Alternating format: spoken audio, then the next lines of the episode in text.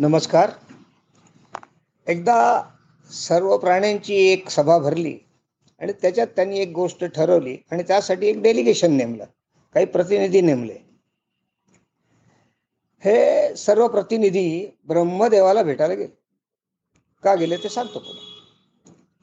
त्याच्या द्वारात गेल्यानंतर द्वारपालांनी ब्रह्मदेवानं सांगितलं असं असं बाबा प्राण्यांचं एक डेलिगेशन आलेलं आहे प्रतिनिधी आलेले आहे तुम्हाला भेटायचं म्हणतायत. ब्रह्मदेवानी खून केली येऊ द्या. आले ते आतमध्ये. ब्रह्मदेवांच्या सिंहासनासमोर उभे राहिले. ब्रह्मदेवानी विचारलं बोला काय अडचण आहे? काय मागणं आहे? काय करू तुमच्यासाठी? असं विचार. त्यांच्यातला जो पुढारी होता सिंह तो म्हणाला देवानो तुम्ही पार्सलिटी केली. तुम्ही पृथ्वीची निर्मिती निर्मिती केली प्राणीमात्रांची निर्मिती केली. सर्व प्राणी तुम्हीच निर्मिले.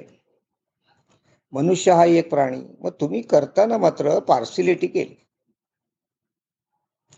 हा? ब्रह्मदेव म्हणाले काय? कसं काय? बघा ना सिंह म्हणला. तुम्ही मरणोत्तर स्वर्ग प्राप्तीसाठी माणसाला म्हणजे मनुष्य प्राण्याला उपास तापास भक्ती मार्ग आणखीन काही योग मार्ग असे सर्व तुम्ही दिले पूजा अर्चा. पण आम्हाला काहीच दिलं नाही. मग आम्ही कुठे जायचं? ब्रह्मदेव ऐकून हसले. थांबा साथ केला आणि म्हणाले अरे वेड्यानो तुम्हाला गरजच नाही अशा गोष्टींची. सगळे प्राणी आवाक आश्चर्याने बघायला लागले. कारण माझा माझा जो निर्मितीमधला उद्देश होता की पृथ्वी तलावर ज्या प्राण्याला पाठवल्यानंतर प्रत्येकाने आपापलं नेमून दिलेलं कार्य करायचंय. पृथ्वीवर आपण कशासाठी आलो ते कार्य करायचंय आणि तुम्ही सर्व प्राणी ते चोख करताय योग्य रीती करताय.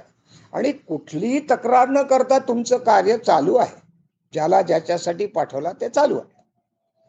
हा मनुष्य प्राणी एकच असा चावट आहे की जो स्वतःच काय कार्य आहे आपण का आलोय भूतलावर हे विसरून दुसऱ्याच्याच याच्यात लक्ष घालणे त्याच्यात नाक घुपसणे त्याचं कार्यामध्ये काही अडथळे तयार करणे हे सगळे उपद्व्याप तो करत असतो म्हणजे थोडक्यात तो पाप करत असतो.